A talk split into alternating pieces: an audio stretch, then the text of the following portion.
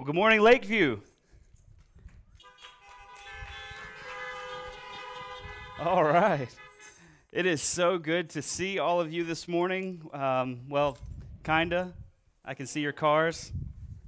I don't guess I really know who's in which car, but it's good to be here with you all this morning. I cannot believe it has been 13 or 14 weeks now since we have been able to gather together for one of our normal Sunday morning worship services, but uh, I am glad that you're here this morning. My name is Josh. I'm one of the pastors here. It's my privilege to share God's word with you this morning. Uh, if you want a heads up, you can go ahead and turn to uh, Matthew chapter 3. That's where we'll be spending our time. Matthew chapter 3.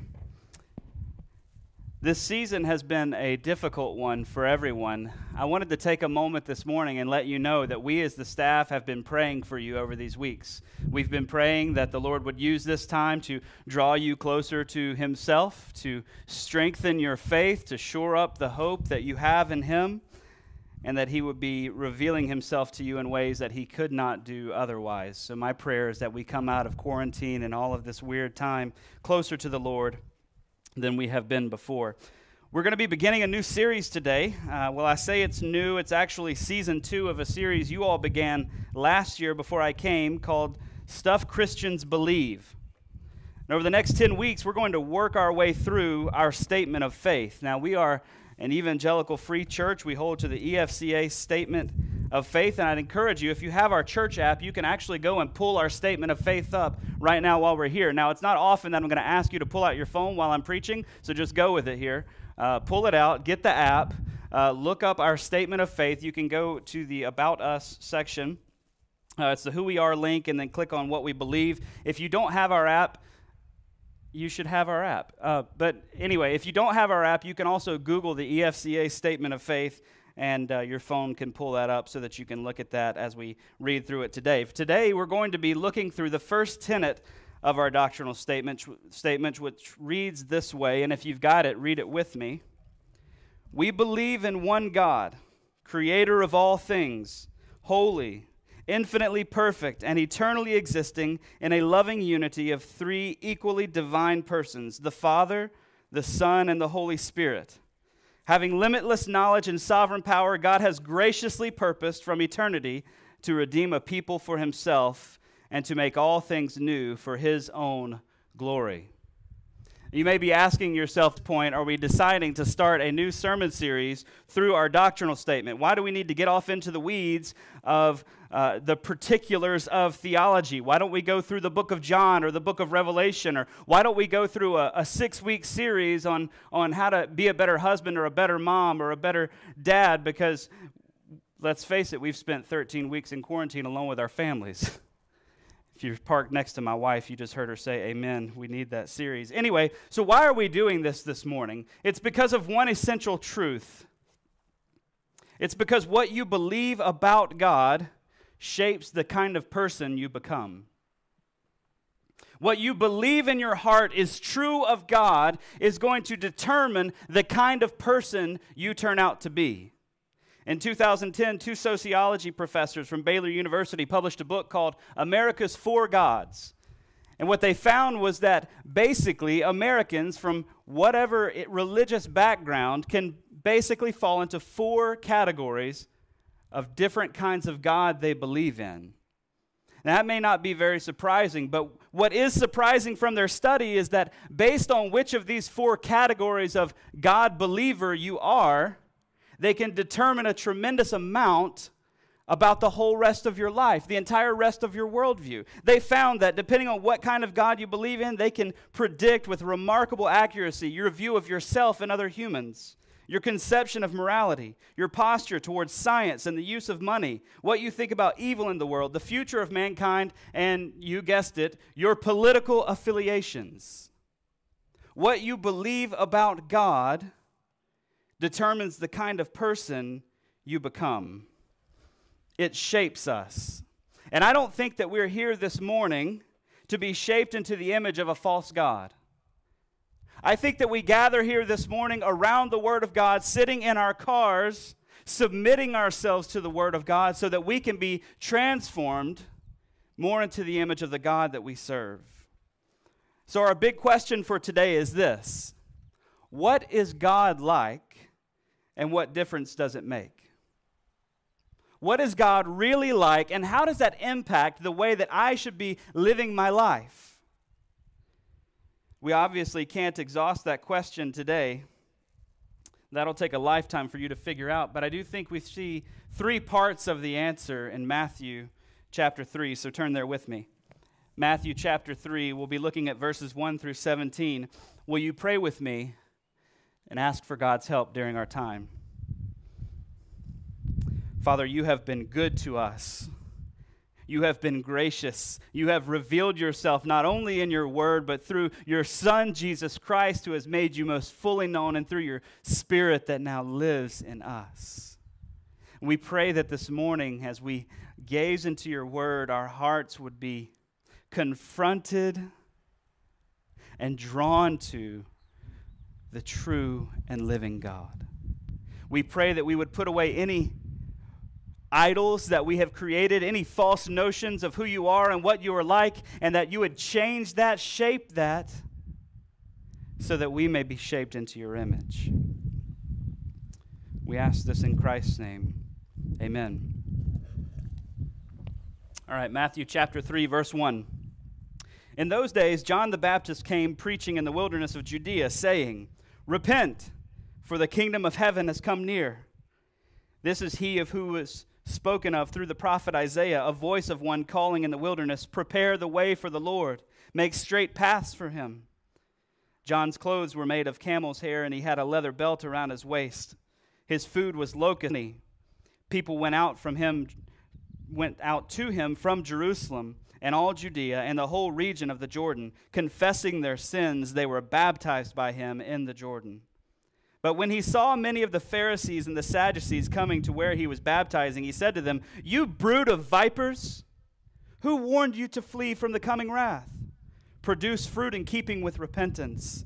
Do not think you can say to yourselves, We have Abraham as our father. I tell you that out of these stones, God can raise up children for Abraham. The axe is already at the root of the trees, and every tree that does not produce good fruit will be cut down and thrown into the fire. I baptize you with water for repentance, but after me comes one who is more powerful than I, whose sandals I am not worthy to carry. He will baptize you with the Holy Spirit and fire. His winnowing fork is in his hand, and he will clear his threshing floor, gathering his wheat into the barn and burning up the chaff with unquenchable fire. Then Jesus came from Galilee to the Jordan to be baptized by John. But John tried to deter him, saying, I need to be baptized by you, and do you come to me? Jesus replied, Let it be so now. It is proper for us to do this to fulfill all righteousness. Then John consented. And as soon as Jesus was baptized, he went up out of the water, and at that moment, heaven was opened. The other gospels say heaven was torn open. And he saw the Spirit of God descending like a dove and alighting on him. And a voice from heaven said, This is my Son whom I love. With him I am well pleased. So, what is God like? And what difference does that make in your life? Three parts. Number one, God is the sovereign king, so we are to be a people of submission and repentance.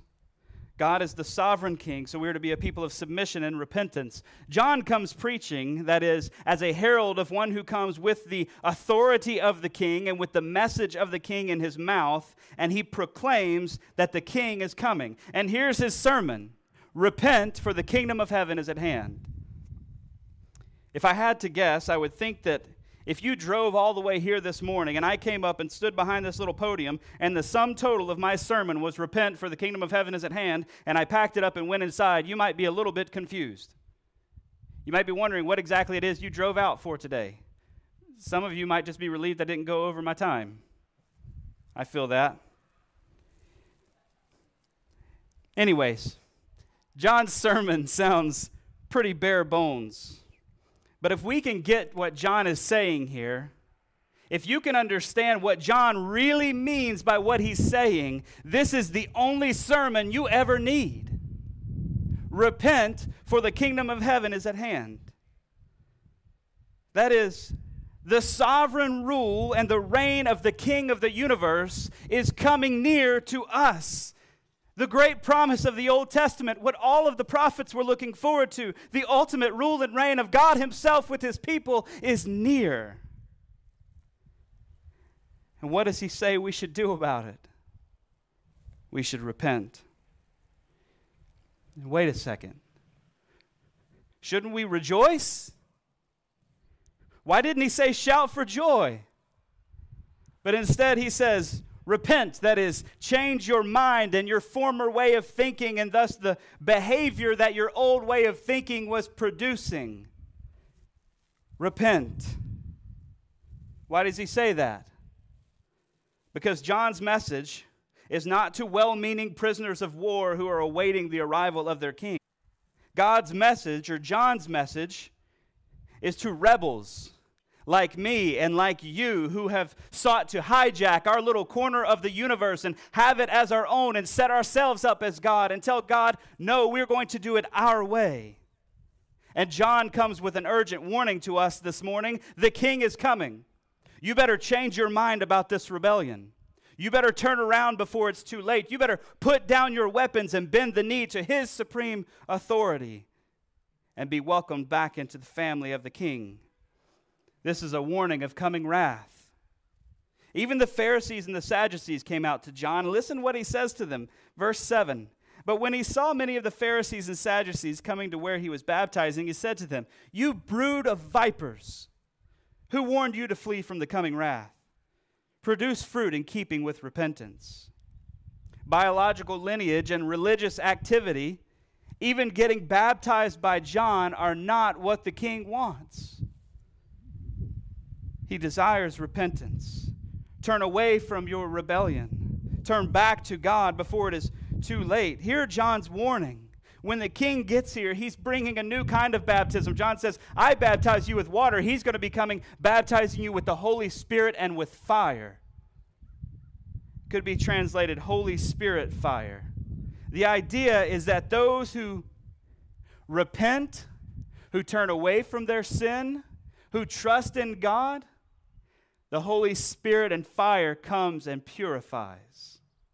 But for those rebels who refuse to lay down their arms, for those who hear that the king is coming and decide, you know what? I still want to be God here. For those, the fire comes as judgment, and they're consumed like chaff. The coming of the kingdom of God is not good news for rebels who refuse to lay down their weapons. It is only good news for those who stop their rebellion and throw themselves at the mercy of the king. That is why John came baptizing for repentance and why the people were being baptized. What they're saying is, we give up, we surrender. We change our minds about this silly little rebellion that we've set up, and we pledge allegiance to the sovereign king. That begs the question of us this morning how about us? How about you? If God is a sovereign king and we are rebels, then the only logical step is for us to repent and bow our knee to the king. Will we be like these Pharisees and presume on our religious activity or upon the patience of God and figure that we'll be forgiven and escape the wrath to come? Or are we willing to repent of our rebellion, lay down our lives at the feet of the king, and trust in the king's mercy? I've found throughout this uh, time of quarantine not being together, I've found that this whole idea of submission to God in every area of my life is far more encompassing than I knew before. I thought I was a patient person. Then I stayed at home all day with my kids and tried to get work done. I learned I was not as patient as I thought I was before. I thought I could be thoughtful and kind. Then I was pushed God says here, Are you willing to submit all of that to me? Are you willing to submit your money and how you spend it? Are you willing to submit your job? Tell God to take you wherever He will. Are you willing to submit your parenting? God, lead our families however you will. Are you willing to submit your leisure? God, here is my spare time. Use it as you will. Are you willing to give God your bitterness and your past hurts and your anger and ask Him to forgive you and remove it? Are we willing to submit our whole lives to the rule of this King? Brothers and sisters, let's not be found with weapons in hand when the king returns. God is sovereign king of the universe, so we are a people who repent. We are a people who bear fruit in keeping with repentance, and we submit our lives to his kingship. Number two, who is God or what is God like and why does it matter? God is the eternal Trinity, so we are to be a people of love and fellowship. Now, that word Trinity is not used in Scripture, but it's a word that Christians have used throughout our history to describe what it is that we see in Scripture. Namely, that there is one God who has eternally existed in three distinct persons who are all equally divine and God. For instance, Deuteronomy 6 Hear, O Israel, the Lord our God, the Lord is one. Yet here in Matthew chapter 3, Jesus comes to be baptized. Verse 16 As soon as Jesus was baptized, he went up out of the water. And at that moment, heaven was opened, and he saw the Spirit of God descending like a dove and alighting on him. And a voice from heaven said, This is my Son, with whom I, lo- whom I love, and with him I am well pleased. All three persons of the Trinity at the same time, in the same place, doing different things, distinct from one another. The Son is in the water, the Spirit is descending, God speaks, God the Father speaks from heaven, one God, three persons. Now, I thought about taking this time to try to give you some sort of an illustration, but there's a problem with trying to illustrate the Trinity. Is that the moment you do it, you slip off into some kind of heresy. People have tried to describe the Trinity in all sorts of different ways. The Trinity's like, like an egg. You know, you got the shell and the, the white and the yolk. Well, it breaks down. It doesn't really describe God. Or maybe God is like water, and he, you know, he can be uh, uh, steam or water vapor, or he can be water, or he can be ice. Like that's what God is like. But that breaks down because it's all H2O. What we're saying here is that there are three God, or there are three persons and one God. The moment we try to water it down or make it something easily understood, we slip off into heresy. And here's the big question God is eternally triune. What does it matter to our lives? What does that matter outside of the ivory tower of theologians that God is one God, yet three persons? It matters a great deal for at least two reasons. I'm going to give you two. Number one, God's triune nature is the foundation for all human relationships. God's relational character is why we as humans are relational in the first place. Our relational nature is part of what it means for us to be in the image of God. And in the Trinity, we see equality in value and dignity and glory, but distinction in person and function.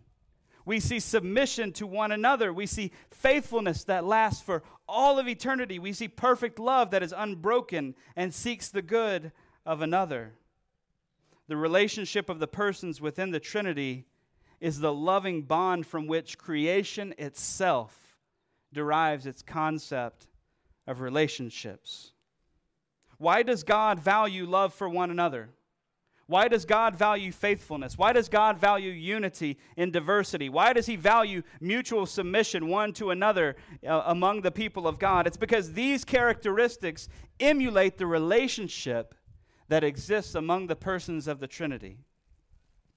Without the Trinity, such concepts as fidelity and unity and submission are all just a couple of traits we as humans have found useful for survival and procreation. We're free to leave them behind anytime we feel like it. But because God is triune and He is the creator of all life, and He made us for relationship. We have a grid that helps us to understand why fidelity is important, why unity is important, why submission and love are important. The Trinity is the standard for healthy family relationships, marked by faithfulness and love. The Trinity is the standard for a healthy view of all of the hot button topics of today gender equality. Look to the Trinity for our cues. Racial equality. Look to the Trinity for our cues. Social and economic equality. Look to the Trinity of our view for our views and our cues because the Trinity teaches us that value comes not from function but from essence. The Trinity is the ultimate relationship from which all other relationships derive and of which all other relationships are just blurry reflections. The second reason the Trinity is important for us this morning is that God invites us to be part of his divine family. And I like to stop and tell you in a sermon that I'm preaching if you don't pick up on anything else that I've said this morning, this is what I would like for you to pick up on. Maybe remember repenting in the back of your mind, but, but hear this part God invites us, me, you, mere humans who are sinful creatures, into his divine family. Listen to what Jesus says in John 14 If you love me, keep my commands, and I will ask the Father, and he will give you another advocate to help you and be with you forever, the Spirit of truth. The world cannot accept him because it neither sees him nor knows him, but you know him, for he lives with you and will be in you. On that day, you will realize that I am in the Father, and you are in me, and I am in you. Now, that's a mouthful. But here's what he's saying. When we trust Christ, when we unite ourselves to Him, when we repent of sin and submit ourselves to His kingship, and we trust in His forgiveness and trust that His righteousness alone is good for our salvation, we are swallowed up into this holy union of the Trinity. The Son is in the Father. We are in the Son. The, the Spirit is in us. We're invited in whenever we lean on Jesus, and we are welcomed into this perfect fellowship. This means for us that God becomes our Father. Like many of you, I have a lot of baggage when it comes to father figures in my life. But God invites us into this perfect fellowship to know Him as a good Father, to stop imagining fatherhood based on what we have seen in our lives and start imagining fatherhood based on the character of God. He is always faithful, always kind, always true, always present, always listening, always watching over for over us, and always working for our good. And with God as our Father, now Jesus is our brother. He's the author and the perfecter of our faith. His death becomes our death. His resurrection becomes our resurrection. His righteousness is our righteousness because we are united to him. And the same spirit that we read descended on Jesus himself to empower him for ministry. The same spirit that descended on Jesus in Matthew 3 is now dwelling in us to convict us, to grow us, to empower us, to lead us into all truth, and to seal us and keep us by our faith for the last day. What we believe about God matters.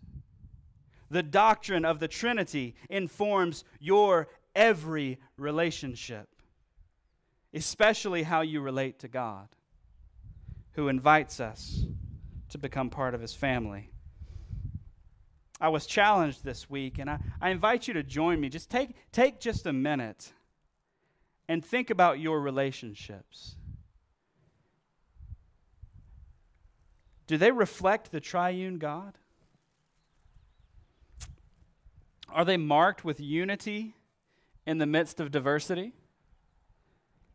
Are they marked with hospitality and freely welcoming others in?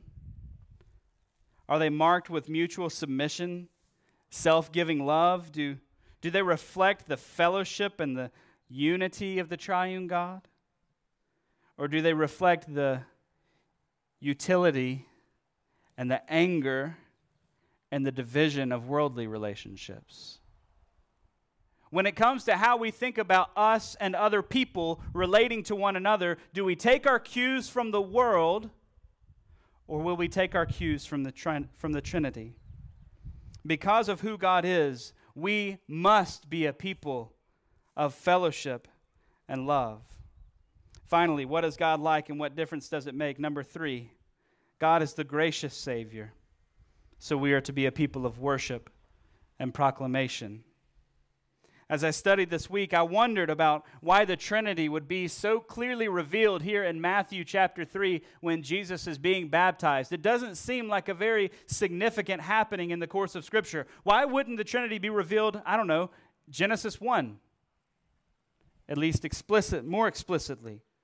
Why wouldn't it be revealed sometime throughout the Old Testament explicitly? Why wouldn't the Trinity show up at the, the crucifixion or the resurrection? Why here? As if 2020 hasn't been a rough enough year, this is also an election season. I'm sorry for those of you who just realized that. I didn't mean to ruin the rest of your day. Soon, radio commercials and TV ads will be filled with politicians touting their man centered solutions to the problems of this world. And often at the end of these, we're going to hear, I'm so and so, and I approve this message. What God is doing here, when He speaks from heaven, this is my Son whom I love, and with him I am well pleased. He is saying, I am God, and I approve this man. I approve this message, and I approve the ministry that will come after this. He's saying that all of the works that are going to come from him, all of the teaching that is going to come from him, the death that he is going to die, and the resurrection that he is going to live in, I approve. This is me. This is my son. And this one man, the fulfillment of all Old Testament hope comes to pass. Jesus is the seed of the woman who has crushed the head of the serpent. Jesus is the new and better Adam who is obedient to the Father. He's the seed of Abraham who would bless the nations. He is the one who rose up from among the people who would be like the prophet Moses who knew God face to face. He's the faithful king who will shepherd God's people. He's the suffering servant who bore our sin on his shoulders so that we might have his righteousness counted as our own. He is the long awaited Messiah. He is the solution to all of the brokenness, all of the death, all the disease, all the corruption, all the greed, all of the racism, and all of the hatred you see in this world. God says, This one is my son, and I love him, and I'm well pleased with him and I approve his message and his ministry. He is God in the flesh who has come to take all of our junk on himself so that he may have us and we may have him forever. And unlike politicians who make hollow promises that they know they can't keep, Jesus cannot fail all that he has set out to accomplish will come to fruition through this humble man who came to be baptized by John to relate to and with the people of God and to make the Father known to us. And hear this, he invites us this morning to come, to trust that in him, the full sin debt that we owed because of our rebellion has been paid. He invites us today to put down our former ways and to follow Him. Now, this is good news. The king has come to inaugurate the kingdom to make peace between God and man by canceling the record of debt that stood against us, nailing it to the cross. Brothers and sisters, it matters what you think about God. If you think that God is only the sovereign genie in the sky waiting to bless you with everything you want. Or if you think that God is only the condemning father in the sky waiting to thump you on the head when you mess up. Or if you think God is powerless and limp wristed and just waiting for you, oh, please, will you stop doing bad things, people? If that's what you think about God, you will be formed by that. Your conception of relationships will be ruined. Your relationship with God will be ruined. You will have no understanding of the good news. But if you can put that down for just a little bit and hear that God is the sovereign king, that God is triune for all of eternity, and that God is the gracious Savior, that changes everything about you. And if you don't know God this way, I encourage you today trust Him, lay hold to what He offers, join Him in His family. Right now, you can confess your sins sitting in your car. You don't have to go anywhere special, talk to anyone special, pray a special incantation. You can talk to God right now and tell Him you're sorry and you turn away from your rebellious ways. You can lay hold by faith, trusting that in Jesus Christ your sins are forgiven, believing that he rose from the dead, victorious over sin and death. You can have God as your Father, Jesus as your brother, the Holy Spirit living inside of you. If you'll just trust Him today, you can leave here knowing God as a gracious Savior. Will you cling to Him today? Will you, will you believe what this God is like and allow that to shape the kind of person you become? Will you pray with me? Father, you have been good to be patient and kind, long suffering with us. We thank you today for your grace that has come in your Son, Jesus. We're thankful that the moment that we put down our sin and we cling to Him by faith, we are forgiven. We are joined to your family. We are empowered and indwelled by the Spirit. I pray this morning that if there's anyone here who does not know you as gracious Savior, that you would work in their hearts to draw them awaken faith in their hearts, we pray. And Father, for the rest of us, would you take this picture of God from Matthew chapter 3 and put it down deep in our hearts so that we might be transformed into your image? And we pray this in Christ's name and for his glory among us. Amen.